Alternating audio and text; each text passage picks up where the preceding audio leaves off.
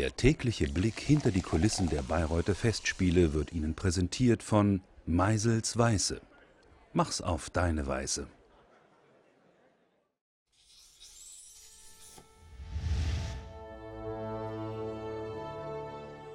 Das Schöne am Waldvogeldasein ist ähm, das Kostüm.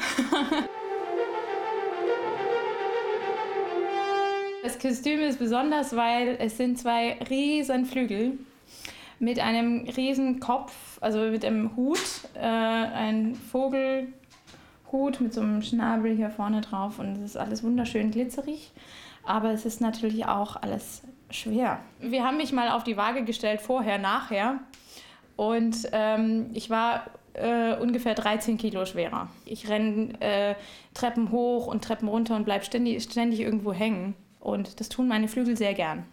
Und ich, bei der Premiere ähm, äh, habe ich mich bewegt und ich bin sofort hängen geblieben. Es geht immer wieder was kaputt, also die müssen jedes Mal flicken, äh, weil ich ständig irgendwas zerreiße.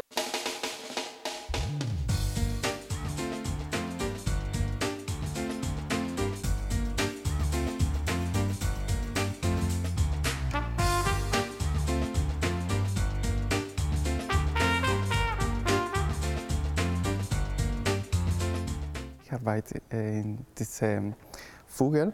Es, äh, dieser Vogel ist äh, Inspiration in der Kostüm für Karneval in Brasil. Die Idee ist ein bisschen mehr elegant, äh, ein bisschen mehr filigrane.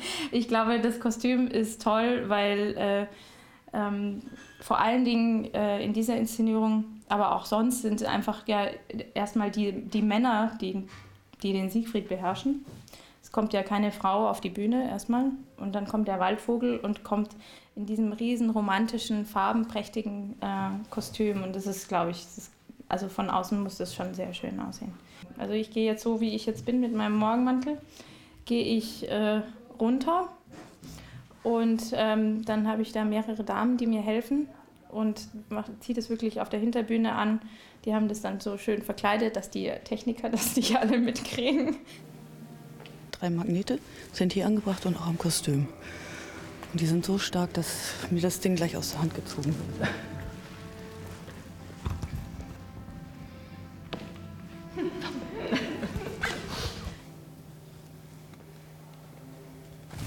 Ist gut. Ich habe jetzt noch ein bisschen Zeit, um mich dran zu gewöhnen, bevor ich auf die Bühne gehe.